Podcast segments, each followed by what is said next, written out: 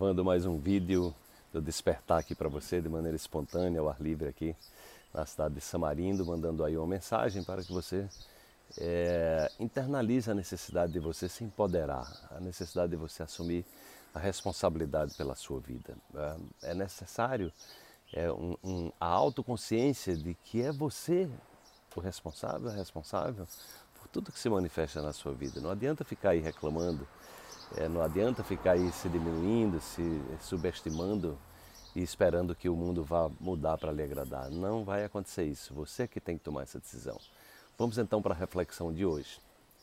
Quanto mais você agrega valor àquilo que faz, mais reconhecimento você terá do seu trabalho.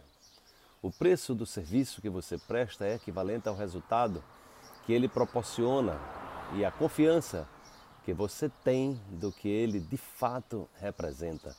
Valorize-se.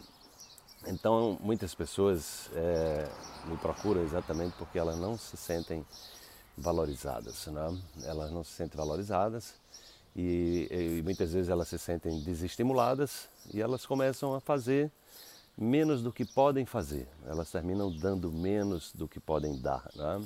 E esse aí é onde mora o problema, gente. Uma das, uma das atitudes fundamentais das pessoas que triunfam na vida, as pessoas de sucesso em todas as áreas da vida, não só no nível financeiro, mas pessoas que têm sucesso como seres humanos, é exatamente é fazer mais do que se espera delas. Né?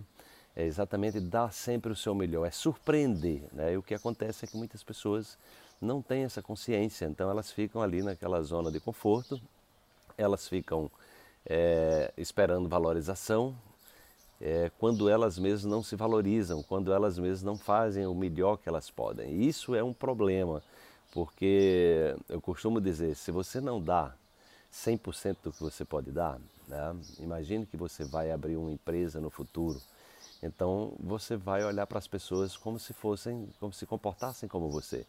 E a tendência é que você atraia pessoas exatamente com esse padrão. Hoje sabe-se que a maioria das pessoas estão dando abaixo do que podem dar, em média 20% né, no mundo corporativo.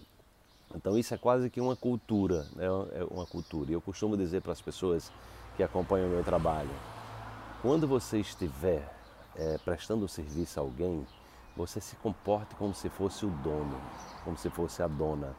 Então você fazendo assim, primeiro, ah, você está atraindo novas possibilidades de crescimento no lugar que você está, porque as pessoas vão lhe ver. Se você se realmente se valoriza e se você realmente faz o que você faz da melhor maneira possível, mais cedo ou mais tarde as pessoas vão lhe valorizar. No entanto, se isso não acontece, você não só tende a perder espaço, né?